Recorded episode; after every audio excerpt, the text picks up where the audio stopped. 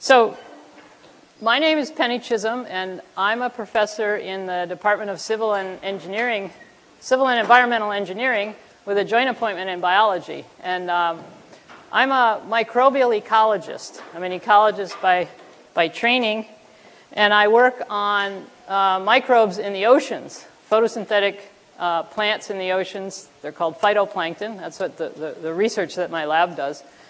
Um, so, so I will be, whenever I'm using examples in here, I'll be using, a lot of times I'll be using examples of, of microbes and of, of, of plants in the oceans uh, because I know most people know a lot more about trees than they know about uh, things that photosynthesize in the oceans, and I'll convince you that you should be as bonded to phytoplankton as you are to trees in terms of um, recognizing your dependency on them.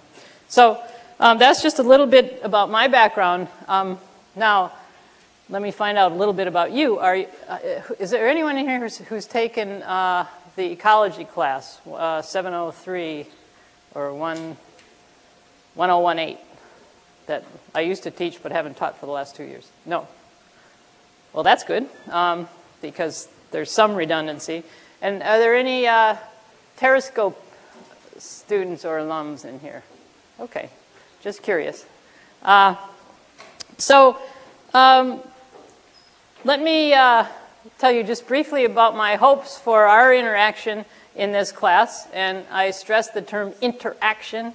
Uh, I don't want to just sit up sit, stand up here uh, talking at you. I really hope that you will ask questions and interact with me. Uh, it makes it much more interesting for us up here uh, if people are asking questions and challenging. I expect you to challenge what I say. Um, the field of ecology is very broad. It uses uh, knowledge from physics, from chemistry, from geology, uh, all diverse fields uh, and biology, of course. Uh, and so some of the things I'm going to talk about, I know there are students here uh, who know more about it than I do, because um, I think you're all majoring in very diverse uh, majors at MIT. So I expect that if I'm saying something wrong, um, uh, that, that you challenge me. And because um, we're all in this together, the goal is to learn not necessarily to be right all the time. Okay. Um,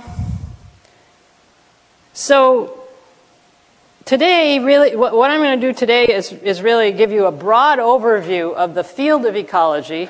And the things that I'll, I'll talk about are things that we're going to go into in depth in the next series of whatever lectures I have, 10 or 11. Um, so some, most of this you don't need to take any detailed notes on or whatever. This is just to, to, to forecast uh, what's to come. At the end, I'll, I'll, tell you what, what the important points are. Um, so, what, what is ecology?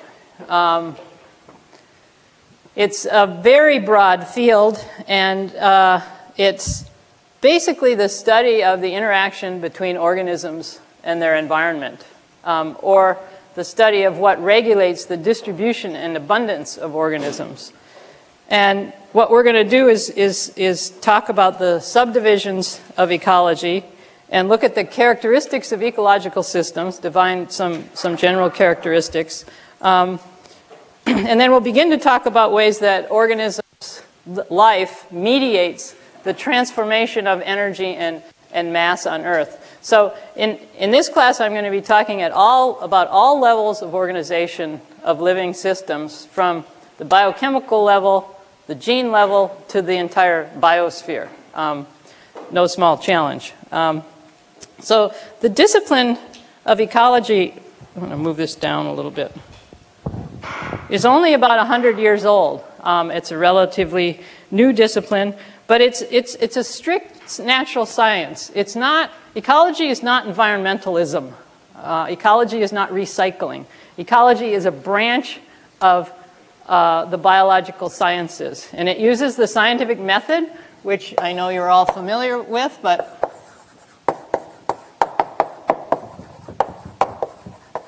but let's just review uh, how ecologists learn about how systems work. And it starts with observation. sometimes called descriptive. You go out and you describe what you see in nature. Um, so description. And from that, you form a hypothesis about the things that are structuring that system. And then you actually do experiments. And this is something that a lot of people don't realize. Um, we can do experiments with ecological systems, be they microsystems or some of the things we'll talk about in this class are, are experiments with whole ecosystems. For example, they'll clear cut an entire forest watershed and compare then the behavior of the element cycling in that watershed with a control watershed uh, where you don't clear cut the trees. So it's a basic experiment, just like you would do um, in test tubes. And there are numerous other examples about that. Manipulating whole ecosystems, fertilizing whole lakes. Um, obviously, it's more difficult. You have to get permission to do these kinds of things. And have you know hundreds of replicates of these experiments, uh, but it is a way of, of understanding the systems. And then from the experimental results, you test the hypothesis and then you develop models of how the system works, and then you revise your description based on uh, the models, and then you keep going through uh, that cycle. Um, ecology, at, at, at, many universities, you can get a PhD in ecology. They have whole departments of ecology. We at MIT don't. Uh, we have very few people, even, who are ecologists. But um, it is a field, and you can go on uh, to uh, get a PhD. Okay, so what are the, uh, the subdiscipline um, of ecology? And it has to do with the hierarchical organization of living systems. Let me go to my first slide here.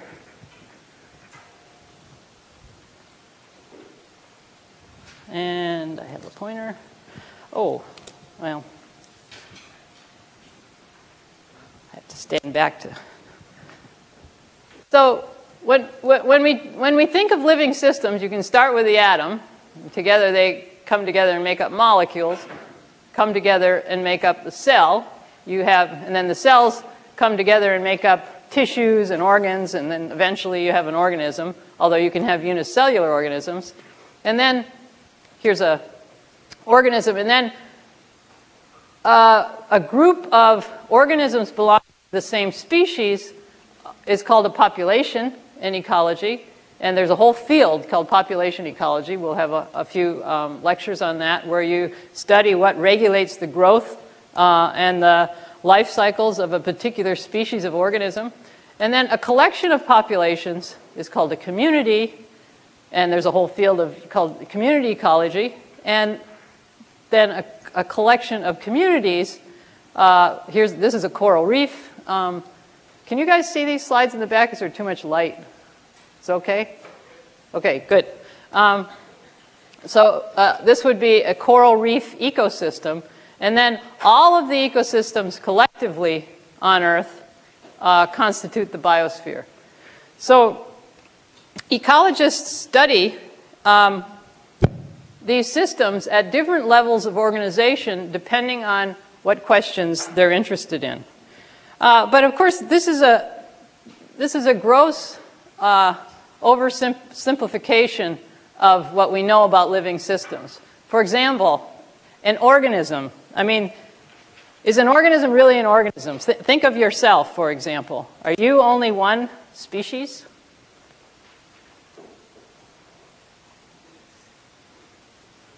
You're a human, yes, but, but there are parts of you that aren't human, right? What's in your gut? E. coli. There are more bacteria in your gut than there are human cells in your body. And without those bacteria, you'd be in. Uh, there are also, your, your skin is, is an ecosystem. It's teeming with mites and little creatures that, if you looked under the microscope, you'd be appalled. All of your pores have tiny little ecosystems in them. And they're, they're doing, most of these are doing their job helping, you're their habitat, and they're helping you be a living being. So you yourself are an ecosystem. Um, so it, it's really difficult to, to talk about these in a very clean uh, way. I mean, dividing into, you can't really study an organism all by itself because each organism is in itself an ecosystem or a community, maybe not an ecosystem, but a community of, of organisms. Um, but, but this is the way we have come to divide up the living world at different levels of organization. and we will talk about all of these in this class. So ecology really has two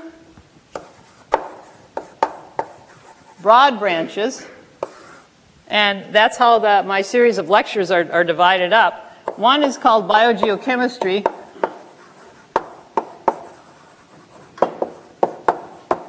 And in this branch uh, is the study of how organisms mediate the transformation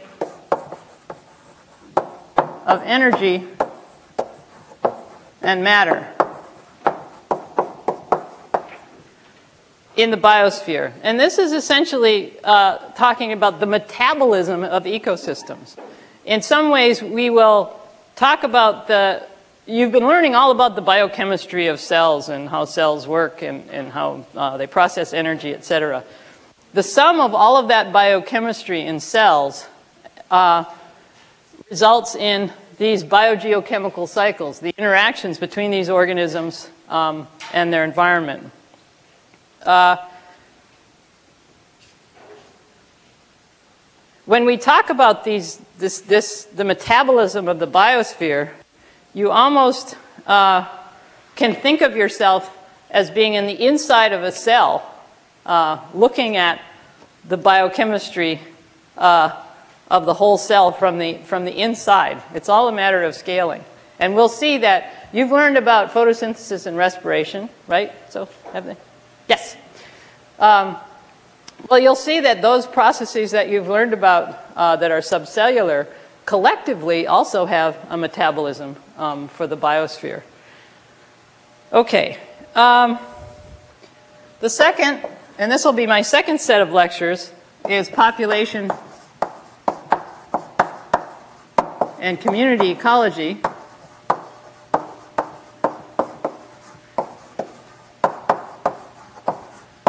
Here we talk about organisms, not just the biochemistry, uh, the, their collective biochemistry, but this is the study of the processes that regulate the distribution and abundance of organisms.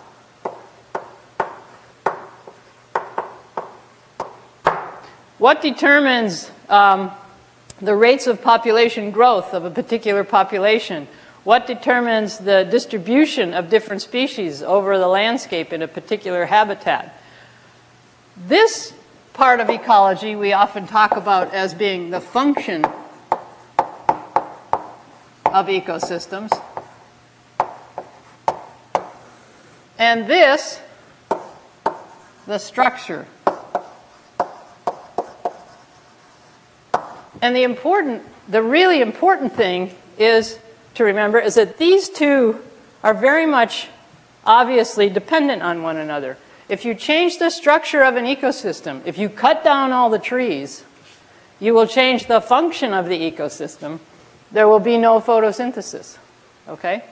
So this is a really important point that these two are related, and we'll we'll um, we'll talk about that a lot in more detail when we go forward here. Um, just so I think my neck, if we can turn the lights off, I'll show you um, one of my favorite, favorite, favorite slides, if it works, showing. Ah, yes. This is to give you a feeling for the Earth as a living organism in a sense. Uh, this is the biosphere. Um, this is obviously a NASA um, image showing the green is the plants on Earth, and this is the desert. The green in the, in the ocean is the phytoplankton, and the, the red area, so where there's lots of green, there's more phytoplankton. Where there's red, there's even more. And now we're zooming in on the uh, equatorial Pacific. Here's a big bloom of phytoplankton. Um, but this shows you the, and, and, that, this is about three seasons in the life of the Earth, okay? Uh, but it shows you how, how dynamic the surface film of the Earth is that we consider the biosphere. And all of this life and all of its uh, cycling and dynamics influences the composition of our atmosphere and of our oceans and all of the non-living components of the Earth. And really, at the biosphere level, what ecology is, is understanding the interaction between the living processes and the non-living processes in the Earth and how they co-evolve to shape this, this living planet. If you were somebody out on Mars and you, you saw that, you, if you could see that from Mars, but you probably could if you were living on Mars because you'd be a different species and you could do all kinds of things. Um, but you would, you would really get a feeling for that, that this planet is a lot, just um, seeing those dynamics. And it is. And we don't know if we're the only ones, but um, it's certainly worth understanding how the whole thing works. So that's the goal, which is rather intimidating but very exciting. Uh, okay. An important, very important concept in ecology is a concept of emergent properties.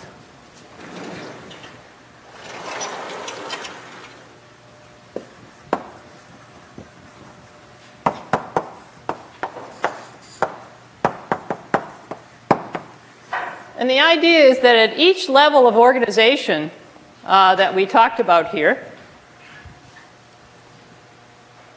well, if I can't go back, I can't go back. There we go. At each level of organization of the system that we talk about there has properties that only exist at that level of organization. So if you want to understand population ecology or community ecology, you can't study cellular ecology and just scale up. Now, this runs against a lot of MIT uh, reductionist philosophy, right? I mean, what, what we're all about here is taking things apart down to their component parts and understanding them, and then building our knowledge from there. Um, but this whole field of complexity theory that has uh, emerged uh, with a force, say, in the last 10 years, uh, is showing us that, that, that that's too oversimplified. And that systems at different levels of organizations have their own properties. So if you want to understand how the Earth works, you've got to understand the Earth. You can't just understand how all the atoms are working that come together to make the organisms. Um, and this is, is, is fundamentally because of feedbacks in the system. Uh, so let me give an example. Okay, the uh, brain and this isn't ecology, but it's an example you can relate to, has 10 to the 12th cells with 10 to the 14 connections. And the emergent property is your behavior, right? Um, those cells are connected in a certain way, which results in the way that you, you think and feel, your emotions, your behavior, etc. And it's now in brain research, we now have, have learned uh, that the way these, are connect, these, these cells are connected is influenced by the environment that, that the learning environment for young children. The, it, the, how the brain is stimulated influences how these are connected. Uh, so there's a feedback between the environment experienced by a child and how these connections are made. Similarly, in, in, in ecological systems and throughout evolution, there's a feedback. You have a bunch of cells doing a certain kind of metabolism, which changes uh, the atmosphere eh, of the planet. And then that atmosphere selects for certain types of cells that weren't there before. So there's a constant feedback between the emergent property feeding back on the system level below and changing it. And that's what really the, the, the, the characteristics of a complex system. And we'll, we'll talk about in a minute some major examples of that. Um, one that, one that I always like to think about and throw out is that if you knew everything, if any of you have an ant colony when you were a kid? Oh, you're deprived. Oh, yes, okay. Um, you know, you get the sand and the two pieces of glass and you put some ants in and they make all these tunnels and everything. So if you knew everything about ants and ant behavior and sand and the mechanics of sand, um, could you ever predict the pattern of those tunnels that they're going to build? Actually, most of the classes I talk to say, yeah. if I knew all that, I could predict it. But think about it. Um, okay, because I don't think you could. I don't think you could. And this whole field of complexity theory is, is really exploding now. In fact, Northwestern uh, University, I just noticed on the web, has just formed an entire school of complexity that has people from all different fields in one under one roof, include social sciences all the way to physics under one roof, studying this phenomenon. And ecology is complexity at its best. Okay.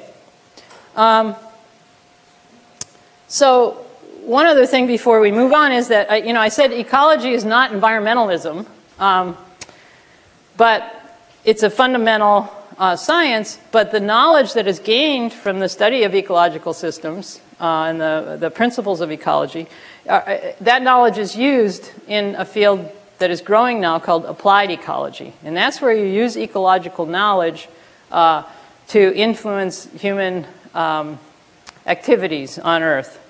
And for example, you'd use ecological knowledge to understand how much of the Earth's forests can we cut down before the, the system won't, won't sustain us, before you won't have enough photosynthesis to maintain the um, oxygen levels in the atmosphere or draw down enough CO2 so that we don't all boil up. We'll, we'll talk about, about that.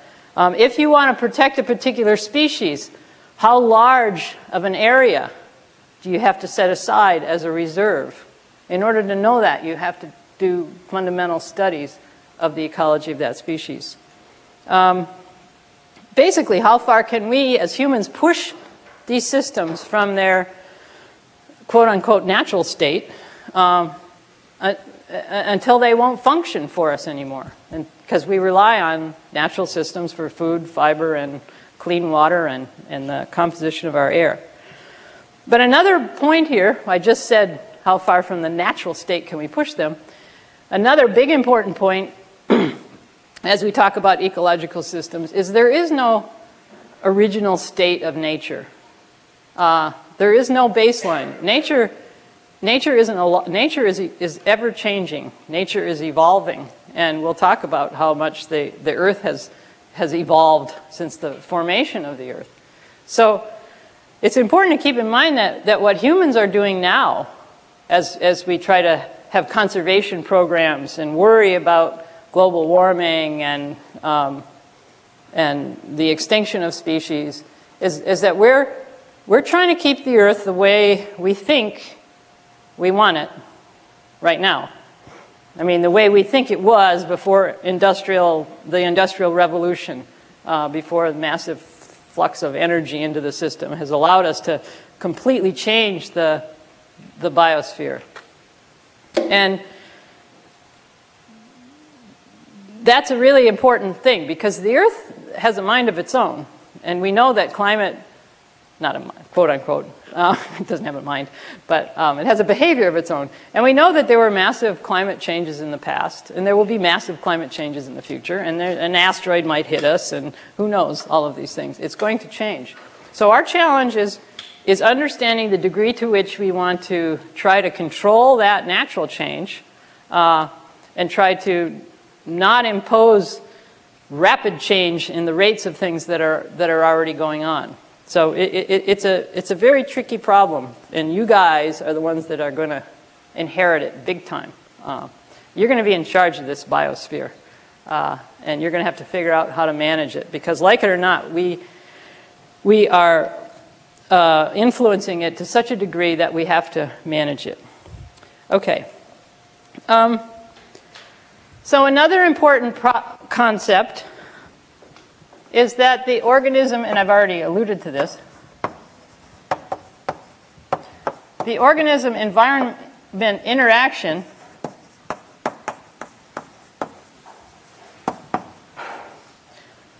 is two-way. I mean, we're all used to thinking about the survival of the fittest, right? That you have this environment out there and you have organisms, and the, the organism that's fit to, uh, is most adapted to that environment will survive and reproduce, and that's how evolution works. Well, it's more, it's more than that. The important thing is that not only do organisms adapt to the environment, but they actually change the environment. They co-evolve with the environment. Um, and so life and the non-living components of the earth are, are interacting very intimately, and life has, has fundamentally shaped the nature of the non-living part of our planet. Um, so an example of this I draw from your textbook, just a, a very simple example, has to do with, um, with the influence of, of microbes on the succession of plants in uh, a northern um, ecosystem. So let's just, so what these, there's two, succession is, is if, if you start with blank soil and you just let it sit, how will communities of organisms come in and colonize? You know, you start out with, with very small um, plants and then larger plants and then bushes and then trees over time. So sometimes ecologists study this by by clear cutting a, an area and then following it over time. That takes years and years and years, much longer than the average scientist's lifespan. Uh, so another way to do this is substitute space for time, and that's what they've done here.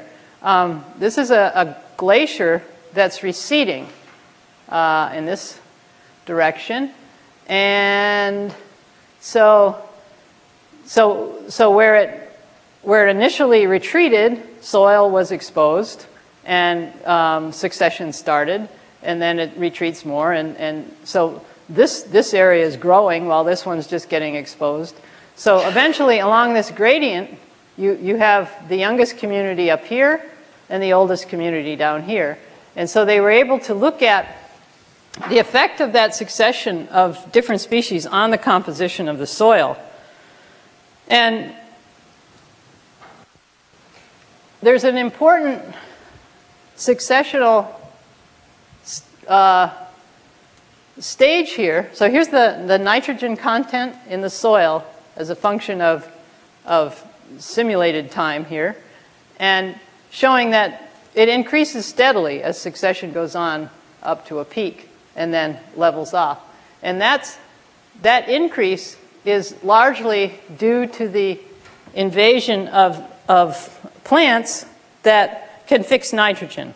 Alder trees are a specific species of trees that have in their roots um, nitrogen symbiotic, symbiotic nitrogen fixing bacteria. Have they talked about, have you talked about this in, at all, nitrogen fixation? This is what Professor Walker actually works on in his research, in his laboratory. He's a world expert on the, on the mechanism of this. But these nitrogen fixing microbes are, are the only forms of life really that can take nitrogen gas from the atmosphere, N2, and using this nitrogenase enzyme, uh, convert it to ammonia, which is what they need to make proteins and et cetera. So there's this huge reservoir of nitrogen gas in the atmosphere, and only through these microbes can we get that into the soil so that other organisms can use it. So here's a process at the molecular level, where the biochemistry that you're learning in the, in the rest of this class, um, scaled up, actually completely influences the, the species uh, that inhabit this, this ecosystem by increasing the nitrogen in the soil. And just to show you how important these microbes are uh, globally, this is the global nitrogen cycle. And don't worry about the details because we're going to talk about this in future lec lectures in big detail. So this is just to make the simple point that um, here's this biological nitrogen fixation on a global scale. These, we have to start talking about big units here, okay? This is gigatons of nitrogen. So I've converted it. A gigaton of nitrogen is equal to, in weight, to a billion Volkswagens. So you have to think on an annual scale, on an annual scale, 140 billion Volkswagens worth of nitrogen is dragged out of the atmosphere and put into living organisms by the biochemical processes that you're learning about at the subcellular level. So, so massive quantities of stuff is flying around here uh, uh, that, that you can't uh, appreciate until you see it. Now, if there were no life on Earth, that, that nitrogen cycle wouldn't be a cycle. All, none of these processes would, would work without the microbes. And we're going to talk about them in much more detail later. Okay, the other really important um, cycle on Earth is the, the carbon cycle.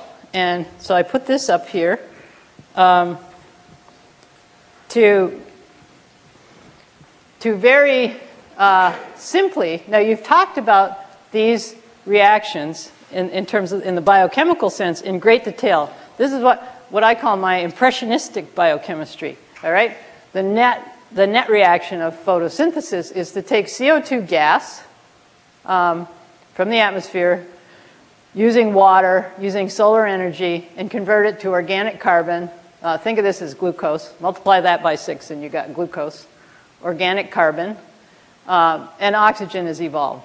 Uh, so this is what we call the mass from gas reaction on a global scale. This is the foundation of all life on Earth. Um, without it, there would be no life. Uh, life is created from this gigatons of CO2 in the atmosphere and the solar energy. And then the reverse, of course, is that all of the animals and bacteria, all of the things that can't photosynthesize, use this organic carbon uh, and use oxygen and burn it in respiration that you've learned about uh, to make chemical energy, heat, and cycling the, the gas back. Now, in order for this to run, I love that part. Uh, that took me about 10 minutes to figure out. Um, this is that all the other elements on Earth need to cycle uh, through. So, and it's microbes that do this cycling, and we're going to talk about that in the next lecture. Because um, the system would run down if the, if the elements on Earth weren't, weren't cycled by microbes through various redox states. So um, this is just a, a more detailed, um, scaled down version of, of what you, you, you've already learned in class, photosynthesis, the Z scheme, making uh, glucose from the Calvin cycle, and then that glucose goes into the mitochondrion, um, and you have respiration and CO2 is evolved. Uh, so this is the microscale version of what I just showed you, and this is the macroscale version of what I just showed you. Uh, this is the global carbon cycle, and you have 100 gigatons of carbon coming into the system through photosynthesis and uh, going out through respiration. Collect, so that's the collective uh, photosynthesis and respiration metabolism of the earth. What I'm trying to get you to feel, a fe get a feeling for here is, is the, this whole phenomenon of scaling, uh, that these processes occur at multiple scales from the subcellular to the um, to the biosphere level. And here, here's that round Earth. This is the flat Earth version of the of the globe, showing. You see in the northern hemisphere, you can see the, the winter, there's winter, no green, there's summer, everything green. Winter, no green, summer, everything green. And you can see, all, now, now but wait you see this. This is cool. Um, because that, that pulsing, you can actually see, this is the CO2 concentration in the atmosphere, okay, over a period of three years or so, showing that when respiration is greater than photosynthesis in the northern hemisphere in the winter, CO2 in the atmosphere goes up. When photosynthesis is greater than respiration, uh, CO2 goes down. So you can see the signature of the Earth breathing in the CO2 concentration in the atmosphere. Um, also, you can see that this is increasing, and we're going to, does anybody know why that is? Hello? Did somebody say something? Global warming. Global warming, yeah, but is that what? Greenhouse effect? Yeah, but what's causing that? There you go, fossil fuel. Burning fossil fuel is causing an increasing trend in the CO2 concentration, which is causing the greenhouse effect, which is causing global warming, and we'll talk about that. Oh, this is an emergent property of the system, the CO2 concentration. Now, in the last slide I showed you, these arrows were the same um, width, but life on Earth was not always that way. Uh, respiration didn't always balance photosynthesis. And this gets to my point about there's no original state of nature. In the early Earth, photosynthesis way outpaced the consumption of organic matter. So what would that result in? If this arrow is much more rapid than this arrow,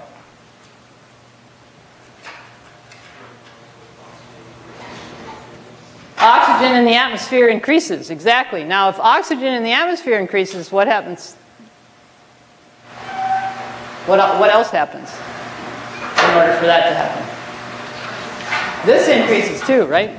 And in fact, that is the deposition of fossil fuel. So if we look at this is billions of years.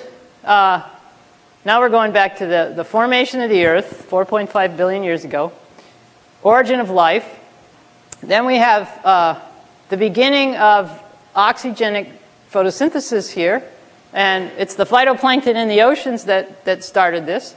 Uh, and so oxygen started to uh, accumulate in the oceans, but not in the atmosphere at first.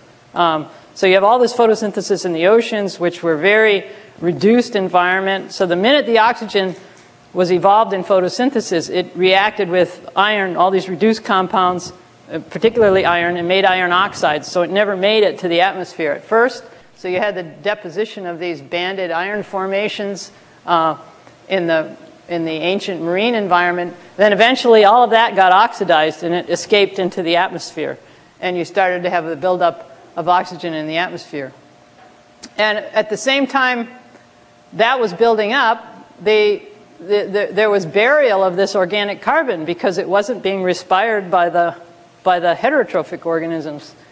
And that's the fossil fuel that we are now, that was built up over all of these billions of years, well, not billions, but yeah, yeah, billions of years, uh, that we have now burned over a period of 100 years, releasing all that CO2 back into the atmosphere. So what we're, we're, bur we're burning ancient photosynthate uh, over a tiny little period in the Earth's history and throwing it into the atmosphere, and the Earth is saying, "Ay, we I don't know how to handle this." Um, and so the, there's a big question of of what what the Earth system is going to do with all of that CO2 that we're putting up there. And this is all going to happen in like the next 50 years. And as I always say in this class, I'll be dead, but you won't when when it really hits the fan, uh, unless we do something. Uh, so, so here's the banded iron formations that we can, we can see the, the, the, the legacy of that history of the Earth in today's uh, rock formations, banded iron formations uh, uh of marine origin and terrestrial origin here. And we can see in the Earth's composition of the Earth's atmosphere the signature of of the evolution of life. Um, the, the, the, the, composition of the Earth's atmosphere is highly improbable, uh, thermodynamically improbable, if you didn't have the influence of converting this solar energy into, um, living biomass. And so the CO2 concentration is much lower than these um, planets, and the nitrogen concentration uh, higher, and the temperature a nice balmy 16 degrees. Okay, so uh, this is just to remind you that these processes operate at all scales. Biosphere, this is a little ecosphere I'm going to bring next time, showing you a, a, a sealed ecosystem in which all of these properties go on. And finally, um, so I've been talking about levels of organization from the molecular level up to the biosphere level. And there's an exciting new um, thing happening in, in my field that is, is so exciting I have to tell you about it, and I'll probably be telling you about it more and more as I, as I go along here. And that is a whole new field uh, is emerging called molecular ecology, where, where we're viewing the biosphere as a network of genes. Um, it's not that you either study uh, cellular molecular biology or biochemistry, or you study the biosphere, but you try to think of the biosphere as a network of genes. And in oceanography, we're actually able to start to do this um, because the oceans are dominated by microorganisms, although in this picture I don't have that properly represented. Um, but we're starting to think about a sea of organisms as being simply a network of genes. Most of the genetic information in the, in, in the oceans is in microorganisms.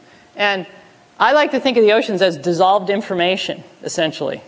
When you look out and you see that blue water, there is so much DNA in there and so many genes doing so many different things. It's just um, phenomenal. And we're starting, there are a billion microbes per liter in seawater. 99.9% have never been cultivated. We know nothing about them.